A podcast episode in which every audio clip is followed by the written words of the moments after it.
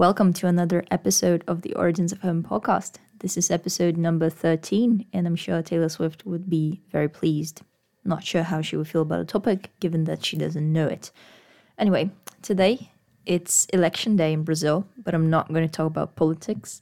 And the 13th episode has nothing to do with um, political views or anything like that. Just so happened to be on the same day.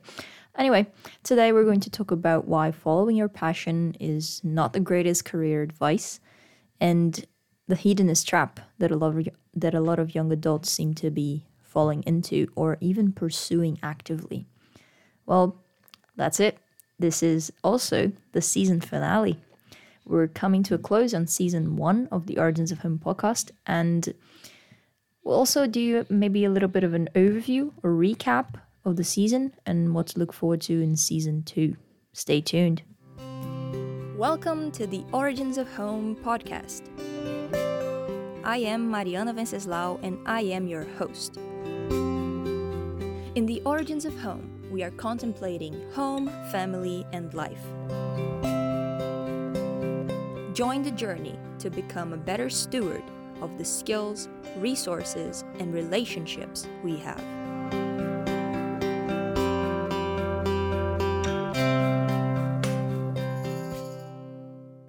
Alright, season finale. What does that even mean? The season was short, it's a pilot season, and many, many TV shows, at least, have a shorter pilot season to see how things are, to test the waters, and all that. Well, let's do a little bit of a recap at the end of the episode. And for now, let's talk about why following your passion, what that actually is, and uh, why that is not the greatest career advice and what might be an accurate substitute for that.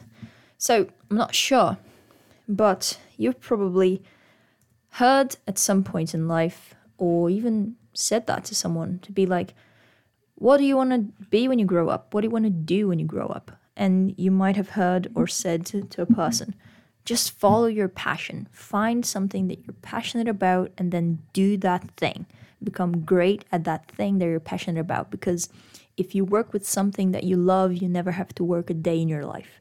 That, on the surface, can be a good idea to propose to someone. It's enticing to be like, yes, I never have to do boring work. I never have to, you know, go to work feeling unsatisfied and unfulfilled. I'll always work with something that I'm that I'm proud of and happy with, and then it'll be perfect.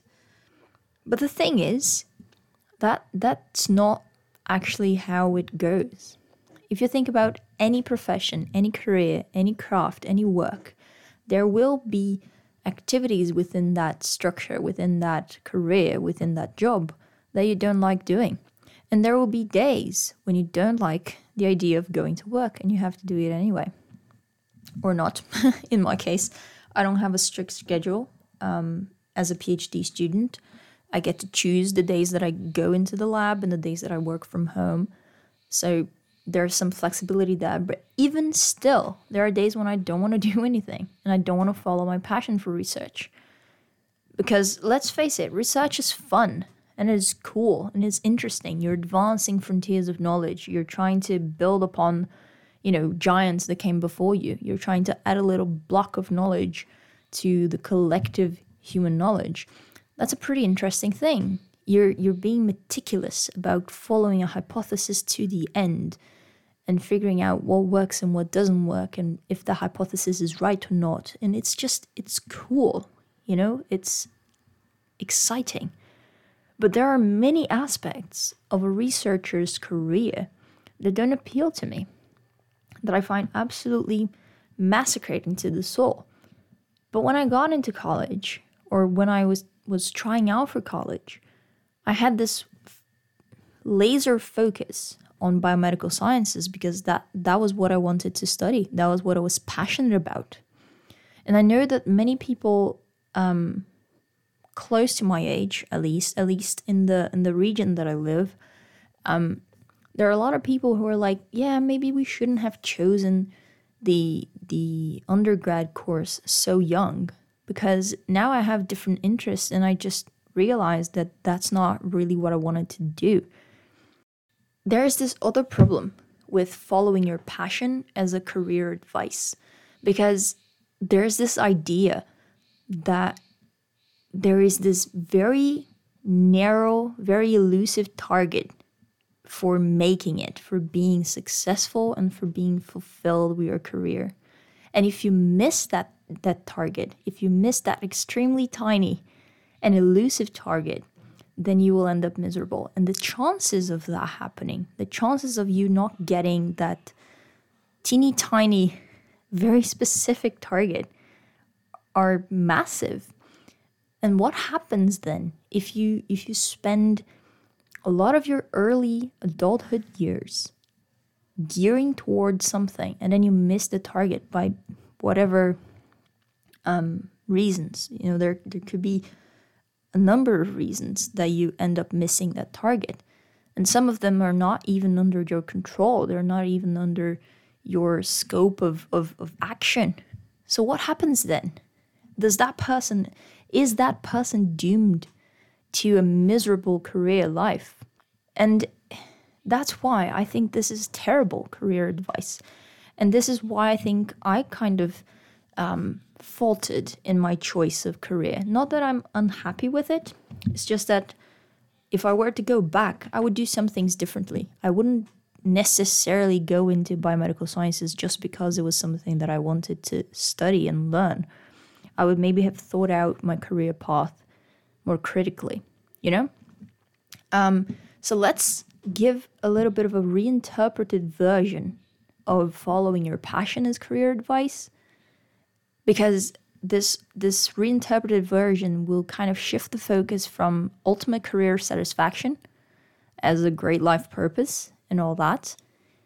And uh, instead it will center around you seeing what kind of lifestyle you want and centering your career or your job or your trade around that around the rhythms around the routines around the lifestyle that you want. So instead of saying follow your passion. Maybe we should be saying follow something valuable that you're good at and that allows you to have a life that you're pleased with.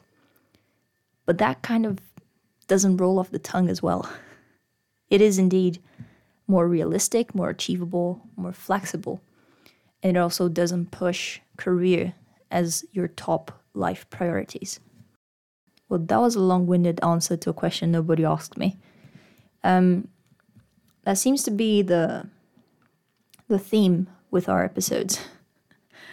I'll go on on a tangent, on a rant about topics that no one asked me about. Anyway, um, this is why what I've just exposed is why I think following your passion is not good to center your life around. And let me just point out something that I think is very interesting. In the US, as many of you are aware, the way that you choose your undergraduate course is slightly different than how we do it in Brazil. In Brazil, for those unaware, we take the SAT correspondent exam and it's it's an annual exam. You have like one date out of the year to take the exam and you apply to I think 3 different universities, but you apply to a set to a specific undergraduate course in that specific university. And if your, you know, score matches up the the ranking with all that and you get in, you have to take that specific course. You cannot change it. So you don't get into the university, you get into the program, that specific course within that certain university. So you don't have flexibility. You have flexibility to choose which courses you apply within that exam, but within that window, you have a few choices to make. And then you're set. And if you get into undergrad with like biomedical sciences at at the federal university X, Y, and Z, you have to take the undergraduate course in biomedical sciences at university um, federal university X, Y, and Z. And that's how it goes. In the US, it's slightly different. You get into the program right? You get into the school of of, of whatever, and then you get to take different courses or different um, classes within different um, departments, and then you craft a an undergraduate um, course, an undergraduate degree from compiling different courses and different classes from different undergrad. I think I've, I've yeah, I'm butchering the, the US educational system, but that's my general understanding of it. And I want to point out that this flexibility is quite interesting, and I, I hope that we could apply that to Brazil.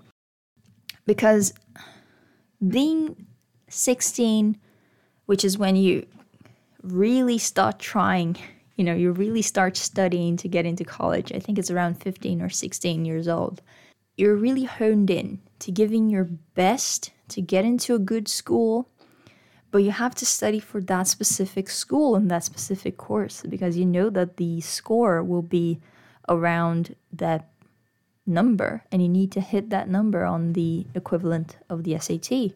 But then look at what happens if you if you change your mind or if you change your perception of life or if you change your outlook of life, if you have this tremendous life altering experience where you're like, oh, this is not the lifestyle that I want. I don't want to be a doctor, you know, with the crazy hours. You know, I want a kind of a more laid back, more like more of an artisan type of thing.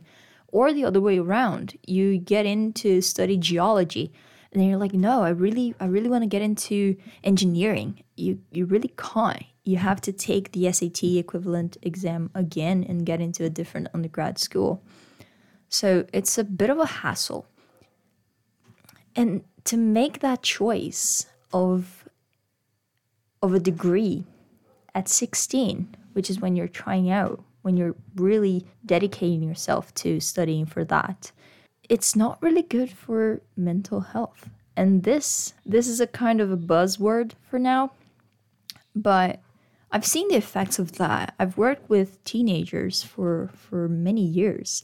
I do remember fondly. I do remember the the pressure that it was, you know, with my colleagues, with my peers, and with me as well, and also working with te- teenagers after the fact, um, the pressure that they feel of like making the right choice as if they have only one chance of getting it right is extremely detrimental to their overall life satisfaction and, and general health. So I just wanted to make it very clear if there's any teenagers listening or parents of teenagers, your career does not define who you are. You can change careers, you can change a lot of the aspects of your life to better suit your values and the lifestyle that you want.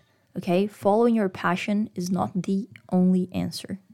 It can work for some people, but it doesn't, it's not a one size fits all answer.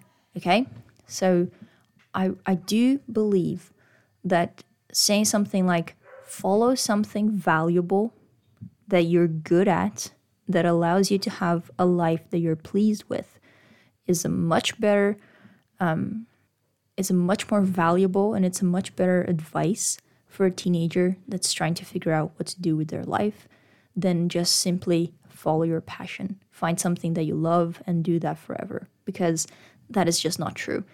If you work with something you love, you will still have to work. it's not it's not that work will be a breeze. So, that's it. We'll take a short break and then we'll come back to talk about the hedonist trap, which may or may not involve another rent.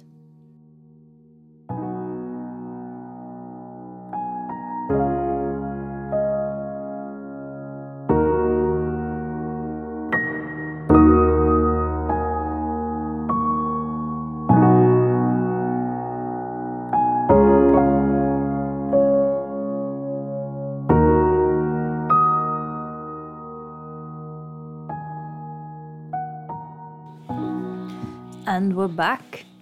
Well, I'm not sure you can hear the little toads that are croaking in the background.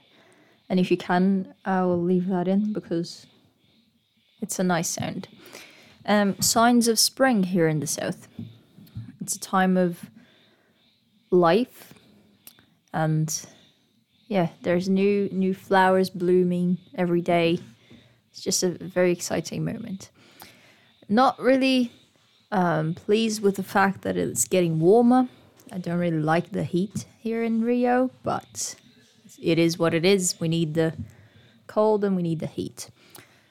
Um, okay, so for this next part, what I wanted to talk about is the hedonist trap. And first, I'm going to kind of, of um, conceptualize what I mean by hedonism, uh, or rather, hedonist trap. And then I'm going to give you a few examples, and you can take away the lessons that you want from that. Let's talk a bit about COVID again, as if as if no one is talking about it, as if this hasn't been a topic, a constant topic in our society for the past two and a half years, um, uh, two years rather. But let's talk about COVID and the and the changes that it caused in our society, because at least for the first part, the height of the pandemic, the peak of the of the pandemic phase, which would be early 2020, what happened, as we all know because we lived through it, we were sent into lockdown.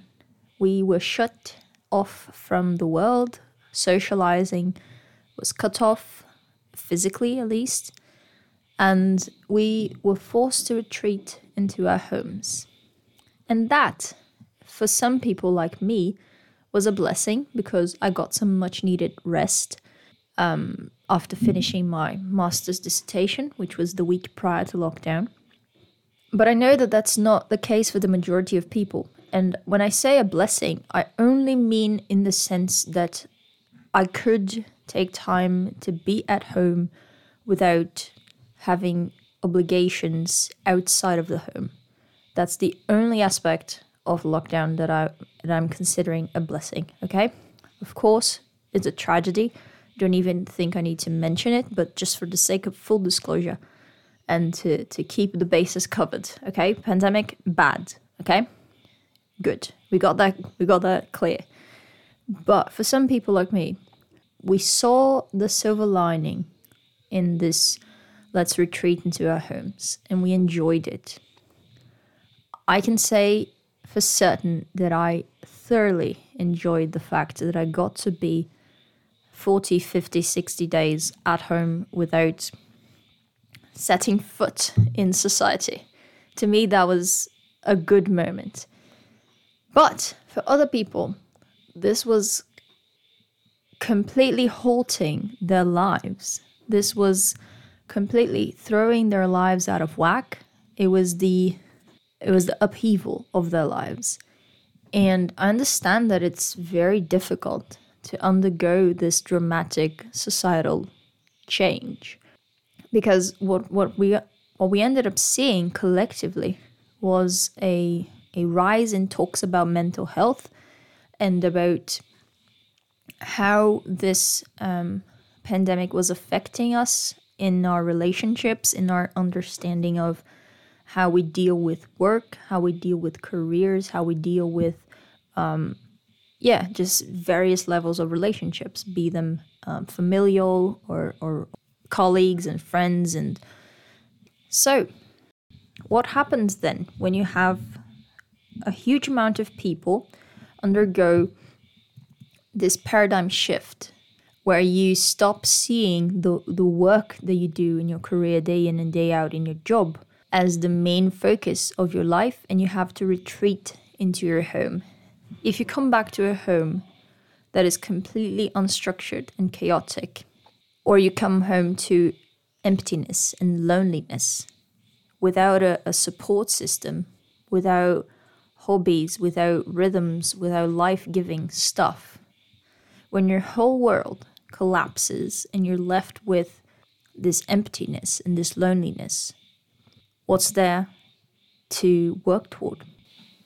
And in our society, with uh, at least in the urban society that I'm exposed to and that I've lived my whole life in, what you end up seeing is a lot of people either absorbed by their work with fragile and weak social lives that don't have any depth they're very, very shallow.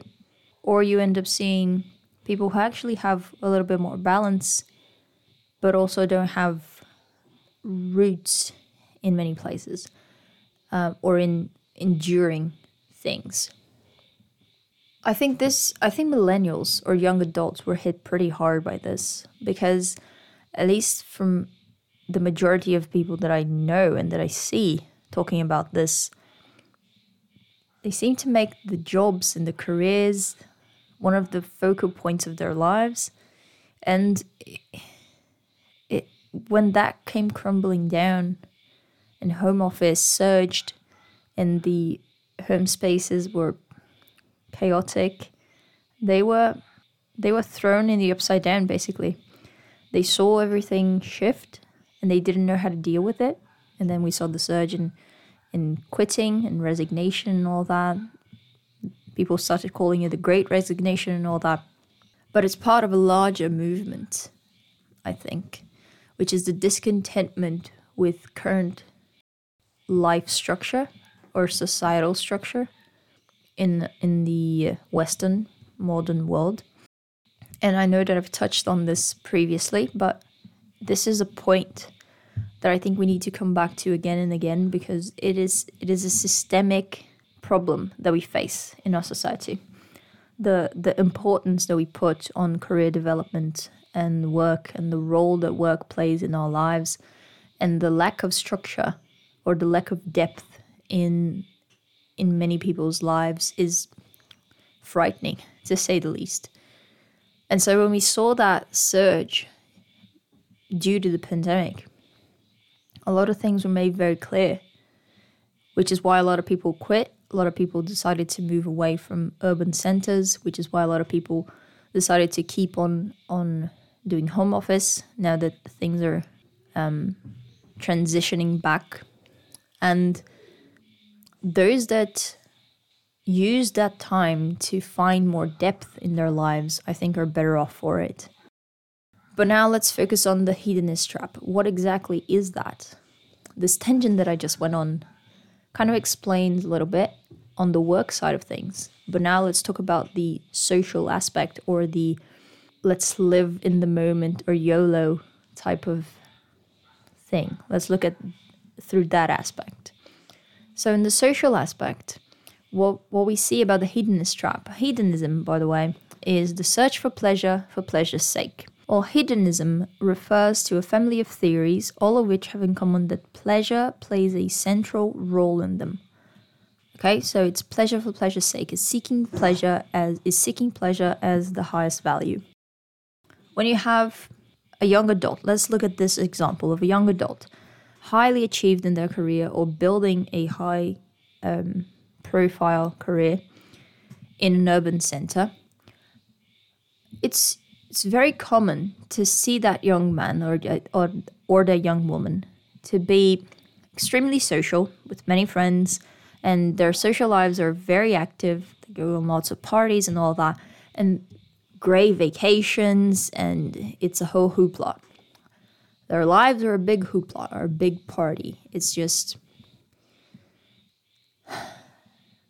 hustle culture, rise and grind, but also party hard. And usually what we end up seeing is and I'm sure you've seen you've seen this for yourselves, but it's usually like I can't wait for the weekend to get here. I'm gonna party so hard. The weekends are my own, the nights are my own, and all that. Well, this kind of idea of seeking pleasure at all costs as the ultimate goal, as the ultimate purpose in your everyday life, it's a trap. Okay? That's it. That's the end of the episode. I'm not going to explain this any further. I kid, of course.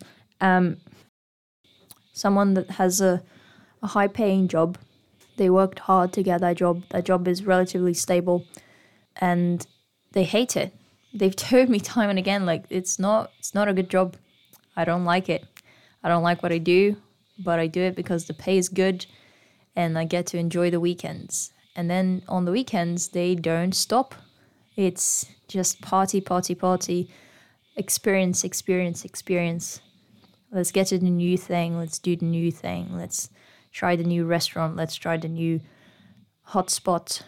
let's have the the crazy bucket list um, travel or vacation and i just don't get it we're trading it's become the norm to trade your everyday life for these fleeting moments of pleasure but you see there's a creator that i really like an artist that i really like and he put it beautifully. And I'm going to quote him on this. Not everything has to be grand. Not every moment has to be grand and spe- spectacular because the quilt of life is sewed of everyday moments. That's beautiful. It's a beautiful way to put it. He's an artist. He's truly an artist.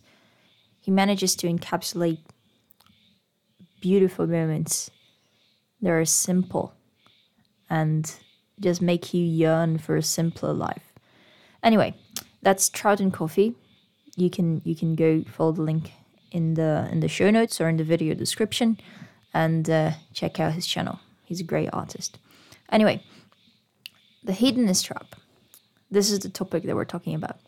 So this this other person that I'm talking about, this hypothetical but kind of real um, example, making making your everyday life miserable in a in a job that you don't really find fulfillment in.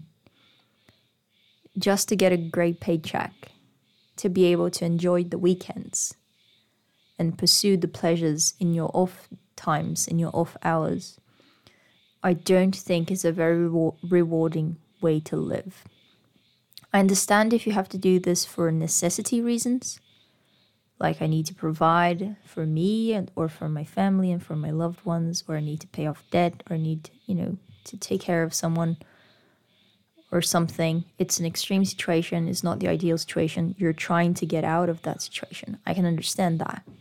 Working something that you don't enjoy. But doing this conscientiously just to have the the the heights of your life beyond your off time and doing a big hoopla thing and making sure that everything has to be spectacular and picture perfect and Instagram worthy or something like that. I just I can't get behind that. I would rather have a simpler life in which most moments are simple but memorable or enjoyable or fulfilling. Anyway, that's my two cents. I know this may seem contradictory to the first part of this episode, but if you look closely, it's not. Um, what I'm talking about, it's it's a more of a what's the purpose of your life and what role does your job play in that? Um, um, there's a balance there. You're not trying to just be like follow your passion and everything will be a breeze and I'll never have to work a day in my life. This is an extreme of this uh, seesaw, of this equili- equilibrium that we're trying to reach. The other extreme would be job is miserable, I never have to care for it. My real life happens in my off hours. It's neither here nor nor there. You need to find a balance. If you're looking for a recommendation for, for a show that will make you think about this long and hard, I will recommend the show Severance. It's on Apple TV. And first season, this this topic at least of the show is absolutely phenomenal. This idea of who are you within the work context and who are you as a whole, as a whole human being very interesting discussion, very interesting look in this in this show. So that's it. That's my recommendation for the day. We're running um, into the third session, which will be a recap of the season. Let's take another break and we'll get back to it.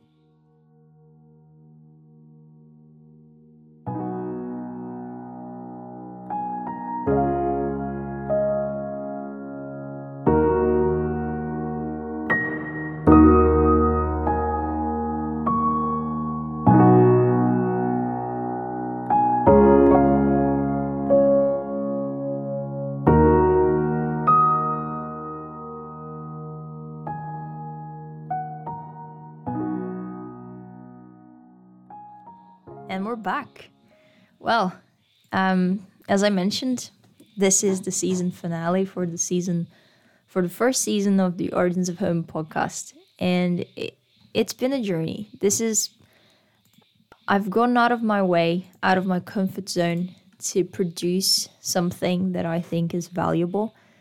I don't think I did the best work possible. I do see a lot of flaws in in this podcast. Um, I do wish I had done many things differently. Um, obviously, sound quality in the first few episodes is absolutely abysmal, but I followed the rule or the principle of like start with what you have, start with the equipment you have, start with the. My idea at first was to have beautifully crafted essays on topics that I that I thought had something to say about home, family, and life. And I started by going over one of my favorite Disney movies and one of my favorite movies in general, just because of the story and the message that it conveys, which is Encanto. And I do think that that episode is good, but I was still really shy. I had no idea how to speak to a microphone um, in a natural manner. You know, I was doing all these things with my voice, and it was just so weird. It was actually my first time, I think, really speaking um, publicly about something in English, you know, to an audience. And by audience, I mean a, a fictional, possible audience, as in I was going to let that out into the ether or into the internet and see where it stuck. Um, so that was my first. That was my first stab at creating something that I cherish. Um, that is just for the sake of doing it. And then I went on. Just, and then I went on to make a couple of episodes that weren't really crafted, but they all touched on topics that I really think are worth thinking about. I do believe that all of the episodes that I've done so far have um, something of value. I do think that they have a lesson or or an insight or just a thought provoking idea. And they do all revolve around some way or another. They do all revolve around home, family, and life because these things, these topics, these areas of life of course, life is one of them. But I do think that these are hugely important contents or parts of our life if we want a life that is full of depth, beauty, and truth, which is the overall, um, which are the overall pillars of the life that I'm trying to craft for myself and for my family.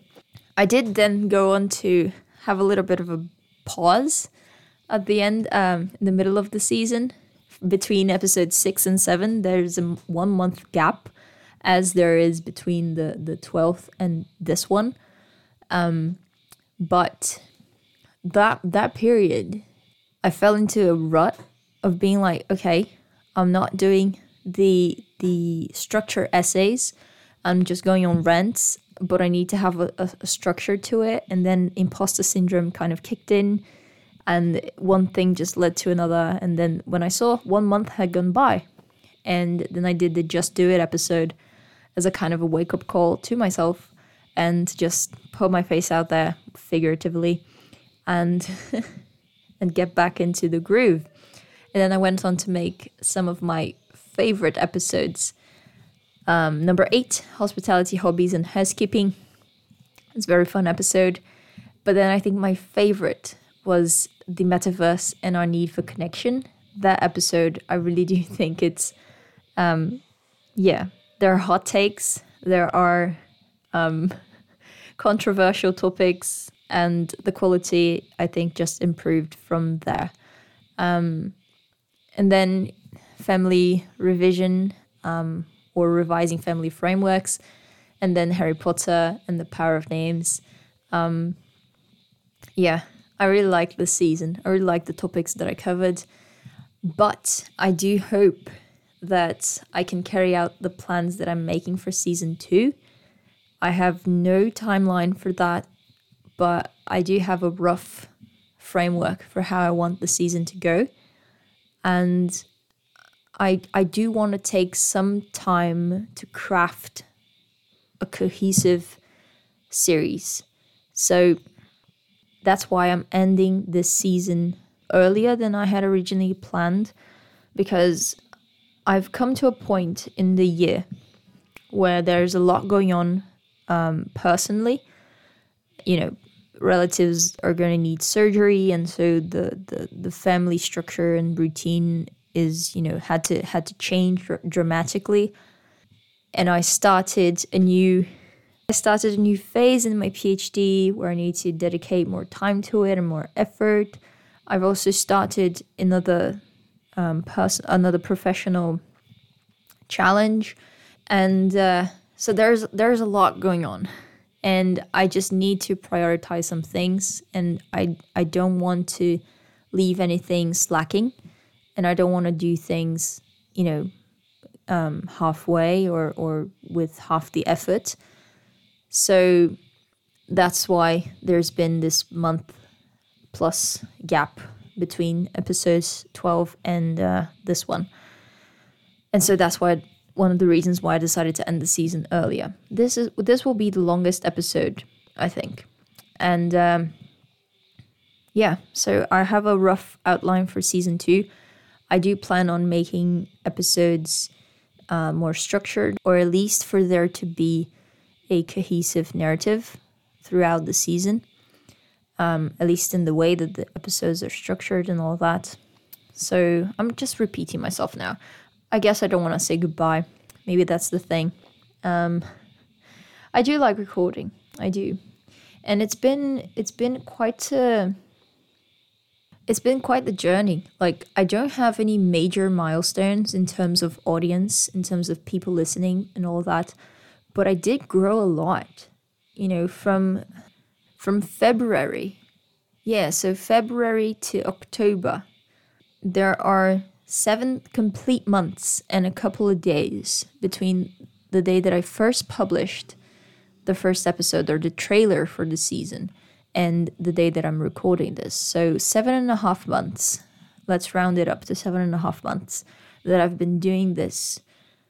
And I've learned so much about me as a as a you know not performer not a teacher but as you know as i'm speaking into the microphone um, i've learned a lot about myself as a business manager or marketer or planner and all the different roles producer and all that. I've learned a lot about the intricacies of running a digital thing business you could call it that it's not making any money but might as well call it a business. And um, I've learned a lot about the topics that we've covered. I've had to read more about them, research them, and just think through them. So it's been a really enriching process for me.